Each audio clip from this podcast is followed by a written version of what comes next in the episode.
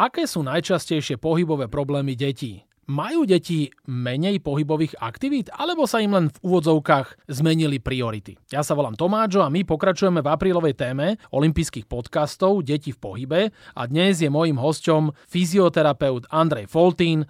Andrej, ja ťa srdečne pozdravujem. Zdravím ťa, ahoj. No a prv, ako začneme s tou témou deti v pohybe a vlastne rozoberieme z tvojho pohľadu, že aké sú tie základné a zásadné pohybové problémy našich detí, tak povedz mi, že čo robí vlastne fyzioterapeut? Fyzioterapeut je vlastne povolanie, kedy sa staráme o ľudí. V zásade nám ide o to, aby sme predchádzali nejakým ochoreniam a zraneniam, takže sa snažíme vytvárať nejaké e, cvičenia, ktoré majú pre, preventívne predchádzať zraneniam.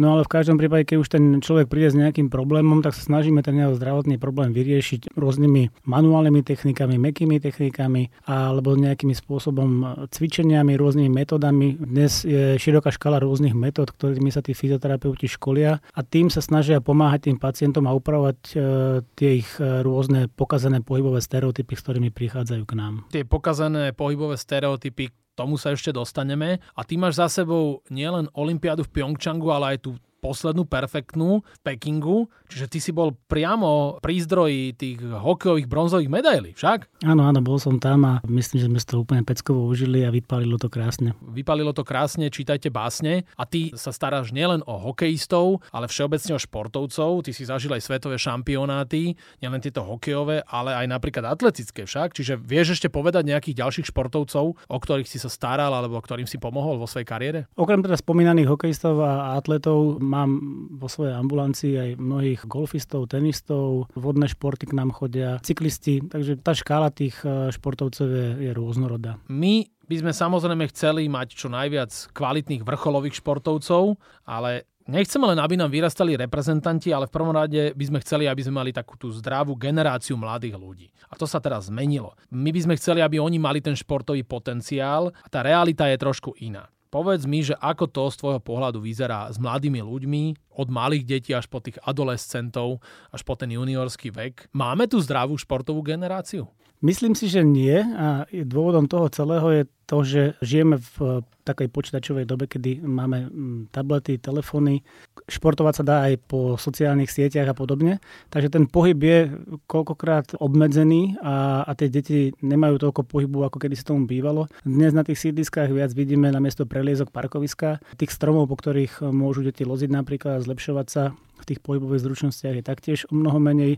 Rodičia sú trošku aj ustráchanejší. Telesná výchova na tých školách si myslím, že trošku ide do úzadia oproti iným predmetom. A ak už teda tá telesná je, tak je veľmi taká opatrná, aby sa niekomu niečo nestalo náhodou. Takže myslím si, že nie je chyba len v tom systéme, ale aj v rodičoch, ktorí častokrát sú veľmi, veľmi ustrachaní a boja sa o tie svoje deti dávať na nejaké takéto športové aktivity. A myslíš, že toto, čo si všetko povedal, tak to platí len na Slovensku, lebo aj deti v Škandinávii majú určite e, takýto rozptýl IT technológií a prečo oni sú, povedzme, lepší v tom športe a taká tá základná generálna úroveň, tá masa je lepšia v športe ako my. Je to tam úplne iné. Tým, že som teda veľa s tými športovcami pretestoval, tak som mal možnosť sa rozprávať aj s fyzioterapeutmi alebo lekármi a kondičnými trénermi v týchto škandinávskych krajinách. A tam tie deti v podstate majú veľmi rozmanitú pohybovú schopnosť dlhú dobu a až v staršom veku medzi nejakými 13-15 rokmi tam dochádza k nejakej výraznejšej špecializácii sa k nejakému športu, takže ten e, pohybový rozvoj tam je veľmi výrazný.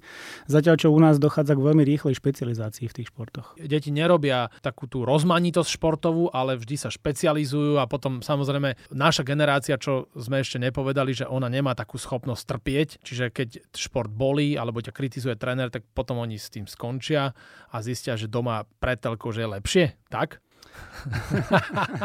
to, asi... to som dobre povedal. Áno, áno, ale asi to tak už úplne nebude, ale uvedem príklad, hej, že aby som sa nedotkol nejakého športu, tak uh, máš nejakého dobrého mladého športovca, hráva sa tú svoju kategóriu a tým, že je veľmi dobrý, tak ho brávajú tréneri do starších kategórií, možno, že aj o dve kategórie vyššie, takže máš denne XY tréningov alebo týždenne XY tréningov plus minimálne 2-3 uh, e, zápasy. To dieťa postupom času ho to prestane baviť, ak dokáže vyhorieť dospelý človek, tak dokáže vyhorieť aj to dieťa. Hej, a sú, sú proste deti, ktoré už v v 12-13 rokoch sú tak zodraté, že už jednoducho nevládzu, hej, pretože sú tak pretrénované, že už, že už ich to aj nebaví a začínajú mať veľa zdravotných problémov. Veľmi časté je v období toho 10. až 12. roku taká diagnoza ozgučlater, kedy vlastne dochádza k preťaženiu rastových štrbín vďaka výraznému trénovaniu a tie deti majú výrazné bolesti kolien. Hej.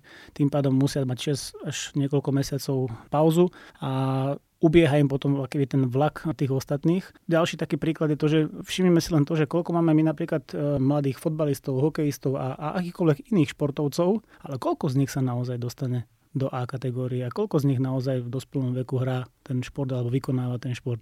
Väčšinou v tých dorasteneckých juniorských e, kategóriách všetci sú po operácii kolena, po operácii ramena alebo niečo, alebo to ukončia proste a my máme teda z môjho pohľadu veľmi skorú špecializáciu a tým pádom e, je dosť pravdepodobné, že si sami tie talenty ničíme.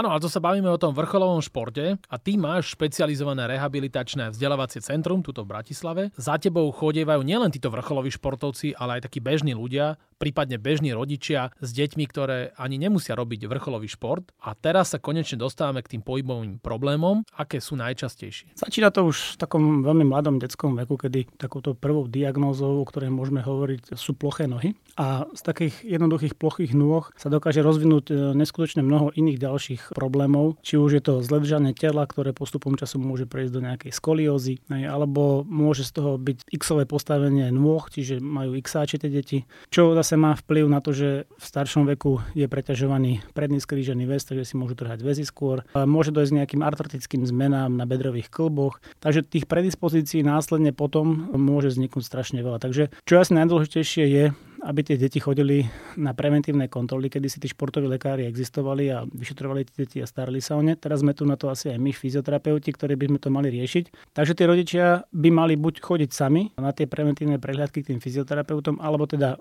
pediatér by mohol odosielať tie deti na takéto preventívne prehliadky, kde ten fyzioterapeut, ktorý je na to špecializovaný, vyšetrie to dieťa, pozrie si, aké má pohybové stereotypy, urobí si analýzu toho celého pohybového aparátu a na základe toho sa potom tomu dieťaťu dajú cviky, ktoré budú odstraňovať krok po kroku tieto malé svalové disbalancie, tieto svalové nerovnováhy a to dieťa potom môže zdravšie športovať a, a môže byť e, teda plnohodnotným jedincom. Nám teraz pomaličky odchádza pandémia, už sa uvoľňujú opatrenia, je to celé také veselšie, už bude teplo, je jar. Tie deti, čo aj robili niektoré vrcholový šport, tak niektoré skončili, ale keď to tak zglobalizujeme, tak v podstate dva roky poriadne nešportovali. Chodí teraz viacej pacientov za tebou? Po tejto dobe ty to cítiš? Keď sa bavíme o tých detských pacientoch, tak okrem tých zdravotných problémov v zmysle toho pohybového aparátu, tak nám trošku pribudla aj obezita. Takže aj to je jeden problém dosť výrazný v tom detskom veku. Ale vo všeobecnosti áno, je to, je to veľmi vysoký nárast, by som povedal, tých pacientov, e, nielen u mňa, aj u mojich kolegov, e,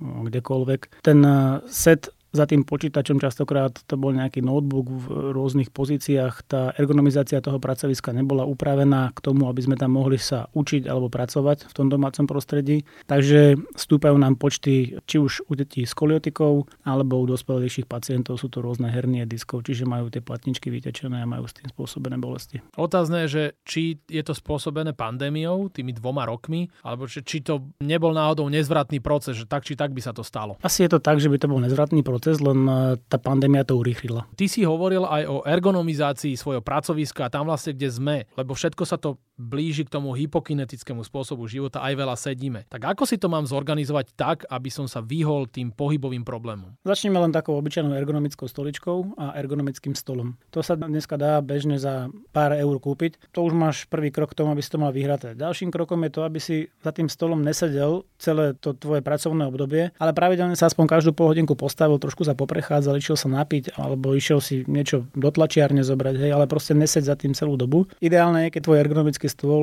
umožňuje dať do takej výšky, aby si sa mohol postaviť a pracovať aj v stoji. Takže striedať proste tie pozície a nebyť len v tom sede. Čiže toto všetko, čo si povedal, tak napríklad nebudú mať e, ľudia toľko problémy s bolavým chrbtom, nebudú mať tie vytečené platničky. To je to, čo vlastne my po 40 takto toto zažívame. Dneska to už není vysada iba 40 dneska už to veľmi výrazne klesá dolu s tým, s tým vekom a prichádzajú platničky aj o mnoho, mnoho mladšom veku. Ale teda áno, je to tak, ako to vravíš, že tým, že budeme mať tú ergonomizáciu pracoviska zlepšenú a budeme pravidelne striedať tie pozície sedu a stoju a prechádzať sa pri tom, nám to veľmi oddiali to, že by sa nám mala tá platnička dostať von. Keď my dvaja pôjdeme teraz von, tak tuto naokolo nájdeme nejaké detské ihriska a keď sa na tie deti tak pozrieme normálne, ako športovci, oni nielen, že nevedia hrať hry, ale nevedia ani poriadne chodiť, behať a to nehovoríme o takých technických veciach, ako je povedzme šplch, gymnastika. A že prečo je to? Stále pôjdeme okolo toho, že, že zase sú len doma, že ich to nikto nenaučil. Ja si myslím, že asi teda vráťme sa do tej základnej školy. Hej. Ja teda si pamätám ešte, že za našich čas sme sa učili robiť kotrmelce, premety, skákať cez kozu a neviem čo všetko ostatné, aj to šplhanie. A dnes to nevidíš. Dneska pocit v tých školách to už vôbec nefunguje. No ale čo si nepovedal, že nás to veľmi bavilo. Áno, bavilo. Lebo potom som to povedzme mohol na talentovkách na FTVŠ na príjmačkách ukázať, že však ja viem aj salto a viem aj premet. No a tie deti dnes ako keby sa už nevedeli natchnúť pre ten šport. Vieš, že ich to už nebaví. A salto a čo? Vieš. A čo by ťa na tom bavilo, keď máš plejkov a na plejku si zahraš? No asi tam dáš aj tri salta. No, Triple. Tak, akože ja sa tomu nečudujem na druhú stranu. Je to, je to smutné, ale je to tak. Ten pohyb je, je zlý a jak si sám spomenul, už len tá obyčajná základná chôdza je problém u ľudí a to sa potom ďalej rozvíja do rôznych iných problémov toho pohybového aparátu. Ja si teda osobne myslím, že ten všeobecný rozvoj toho pohybu aj v tých krúžkoch by mal byť a, a následne potom by sa mali tie deti špecializovať. Hej. Ne, nerobme z nich hneď v prvom roku super, e, ja neviem, fotbalistov, hokejistov, tenistov alebo čokoľvek. A ty myslíš, že sa to môže vrátiť do nejakého takého normálu, že deti budú mať opäť pozitívny vzťah k športu a v takej tej prvotnej filozofii, že ich to bude naozaj baviť? Ja si myslím, že by sa to mohlo vrátiť, samozrejme, len dôležité je to, aby aj tí rodičia k tomu tak pristupovali, lebo žijeme veľmi rýchlu dobu. A určite sám vidíš e, vo svojom okolí, že dnes ľudia ráno odchádzajú do práce a večer sa vracajú z práce a medzi tým majú deti rôzne krúžky a cez tie víkendy si tí rodičia chcú oddychnúť častokrát a nemajú až takú veľkú chuť s tými deťmi niečo vykonávať. Takže pokiaľ aj tí rodičia ich k tomu nevedú a, a neukazujú im tie športy a rozmanitosť tých športov a krásu tých športov, asi ťažko budeme hľadať potom za chvíľočku tie talenty. Dnes je to proste z viacerých strán také že ten pohyb už nie je tak vyžadovaný a, a tie deti potom z toho nemajú takú radosť. Áno, je to tým asi, že tá telesná výchova na tých základných školách je taká zaznávaná. Ja si pamätám, že som robil telocvikára na súkromnej umeleckej škole a tam som bol rád, keď som nejakých tých chlapcov, ktorým to rodičia platili, vôbec prinútil, aby si zahrali stolný tenis. Aj to som bol rád. Bola normálne, že evidovaná telesná výchova, lebo to si neprinútil, vieš, to už bola tá nová generácia. Teraz ma napadlo, ak ste povedal, že, že už eh, aj tie olympijské hry by mali mať eh, letné olympijské hry mali mať súčasťou elektronické športové Áno, e-games. Áno. Toho sa najviac všetci obávame, nie? No, že kam to speje vlastne už. No kam to speje? No tak speje to k tomu, že tie deti majú pohybové problémy a chodia k tebe a povedz metódy, že ako ty to odstraňuješ. Si hovoril, že posúdiš to jedinca, e, je nejaká anamnéza, z ktorej ty vychádzaš, potom ho zdiagnostikuješ, porozprávaš sa s rodičmi, zistíte, čo robí, kde sa stali chyby a akými metódami ty to potom odstraňuješ. Rozhodol by som na také dve kategórie. Ja sa špecializujem na detskú ontogenézu, to znamená ten vývoj toho bábetka, čiže ku mne prichádzajú aj rodičia s malými bábetkami a my na základe rôznych vyšetrení a reflexov sme schopní na tom dieťati diagnostikovať, že aké by mohlo mať predispozície do budúcna na aké, aké ochorenia. Hovoríme o Vojtovej metóde a následne potom tou Vojtovou metodou vieme odstrániť a naštartovať ten pohybový systém tak, aby to fungovalo správne ako má. No a keď prichádzajú v takom tom staršom veku, tam už potom využívame také klasické metódy, ktoré nám poskytujú. Ja napríklad osobne mám rád pri deťoch, hej, že využívam Spiral Dynamic alebo SM systém a tak sa s nimi rôzne hráme a snažíme sa keby správne nastimulovať ten pohybový aparát a, a naviesť ho do toho správneho fyziologického postavenia tela. Niektoré tie metódy sú aj také bolestivejšie, ale tak ako to ty vysvetľuješ, tak tie deti predpokladám, že to baví, že s deťmi aj tá pedagogika je trošku taká iná. Áno, je to taká hra, čiže tá terapia nie je úplne taká, jak s tým dospelákom, taká v úvodzovkách vážna, že poďme robiť toto a toto a toto, ale formou hry a formou motivácie sa snažíme tie detičky niekam dostať a v podstate hráme sa a pritom sa liečíme.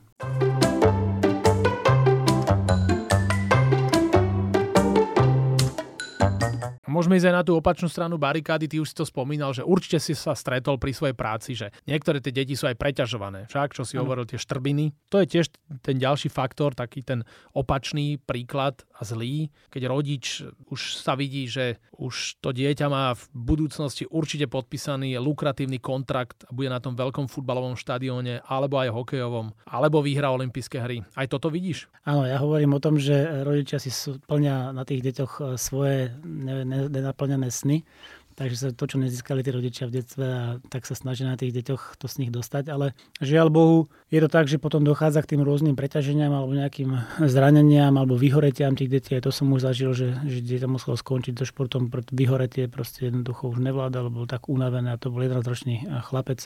Takže myslím si, že menej je niekedy viac v tom športe. A tie deti, ktoré sú slabšie v tom športe, napríklad majú horšiu koordináciu, sú náchylnejšie na zranenia? Samozrejme. Keď máš zlú koordináciu pohybu, tak e, si potom samozrejme náchylnejšie k rôznym zraneniam. A to je typické pre tých kvalitných športovcov, že tá ich koordinácia pohybu nie je vôbec narušená, takže keď dáš nejakému hráčovi napríklad len o 20 gramov ťažšiu tenisovú raketu, tak to spozná aj so zavretými očami, alebo dáš hokejistovi dlhšiu hokejku, tak automaticky vieš si mu do ruky dlhšiu hokejku, že tak majú vycibrané to telo už, že rozoznajú každý milimetrik. A mohli by sme ešte povedať, že prečo by deti a hlavne mladí ľudia mohli sa venovať pohybovým aktivitám, že to nie je prospešné len pre deti, ale pre všetky generácie, aj keď tebe potom možno bude chodiť menej pacientov. Áno, máš to pravdu, že mal by som asi menej pacientov, lebo teraz ich je pomerne dosť, ale ten pohyb si myslím, že okrem toho teda, že nejakým spôsobom eh, harmonizuje to telo, tak aj ducha rozvíja. Vyplavuje sa pri tom hormón šťastia, takže ľudia budú veselší, hej, ten kardiovaskulárny systém bude nabudenejší, takže nám eh, z toho potom bude postupne zase rásť zdravá, usmiatá, veselá populácia a, a bude nám všetkým lepšie. No a podľa mňa športovci budú vždy za tebou chodiť, lebo k tomu športu vždy patria tie zranenia. Mňa minule jeden chlapec, ktorý spadol na bicykli na ulici, naučil také porekadlo, že kto nepadá, nejde na hranicu svojich možností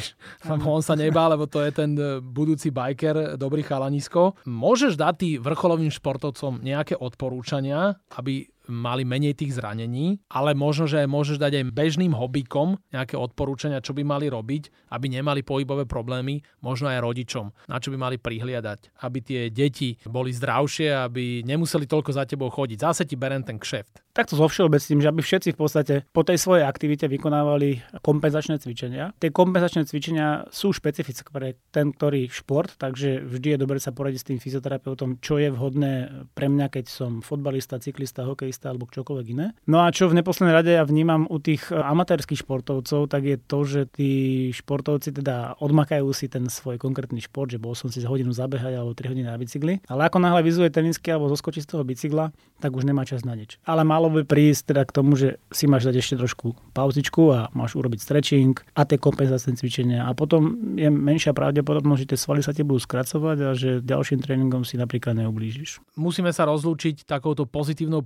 prognozou. Už si to načrtol, že teda uvidíme deti na ihriskách ako športujú len tak vo voľnom čase, len tak pre radosť, že ich to baví. Uvidíme ešte nejaké dieťa na strome a nie tak ako tuto v starom meste, že vidí, že niekto ho dá na strom a on nevie zliesť už tam. Volajú hasičov pomaly. Ja, bolo by to krásne. Ako, ja si myslím, že malo by to tak byť, že mali by deti mať veľa priestoru na tých detských ihriskách, nechať ich, nech trošku lozia. Áno, občas niekedy padne, ale tak do nepadol, hej, takže zase určite nejaké oškretie kolienka alebo lakte nikomu neuškodí. A tie stromy sú taktiež veľmi super na, na rozvíjanie tých pohybov pohybových schopností, ale nie len tieto dve veci, o ktorých tu sa rozprávame, o tých stromoch a prelieskach, ale všeobecne dávajte deti na šport, nech majú z toho radosť, nech sa tam hrajú, nech sa tam rozvíjajú a ono to postupne krok po kroku príde.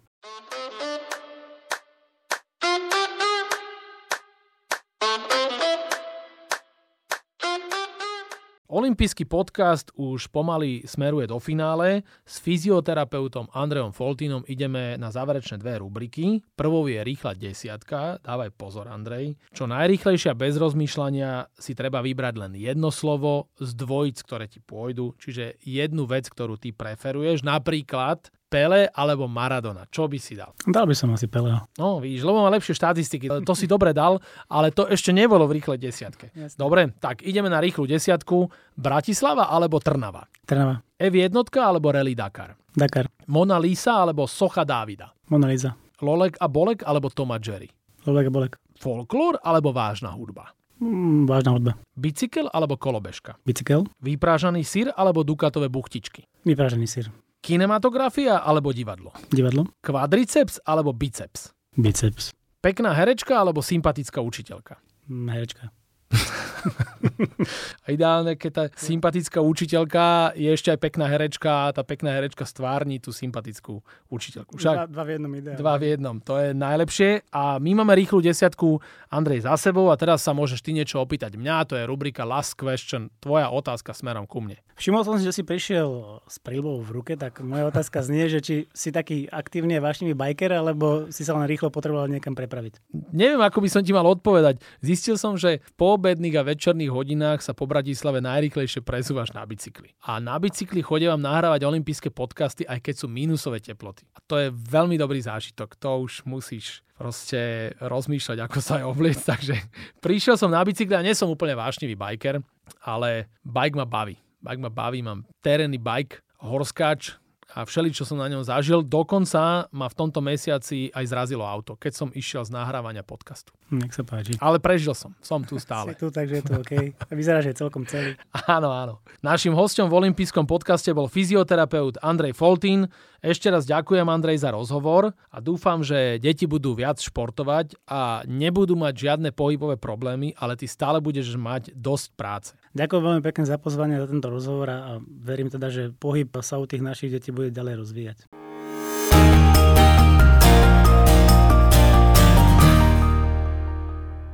Tak dúfam, že sa vám tento olimpijský podcast páčil. Prihláste sa na jeho odoberanie vo svojej mobilnej podcastovej aplikácii na platformách Google Podcasty, Apple Podcasty a Spotify. Všetky olympijské podcasty nájdete aj na www.olympic.sk lomka podcasty. Teším sa na vás v ďalšom podcaste, pozdravuje Tomáčo, prajem všetko dobré, športu zdar, počúvajte nás aj naďalej. Olympijský podcast vám prináša exkluzívny partner Slovenského olympijského a športového výboru, spoločnosť Typos. Generálni partneri Toyota a 4F. Hlavní partneri Bila, SPP, CZ Slovakia, Allianz a partneri Matador a Štrabak.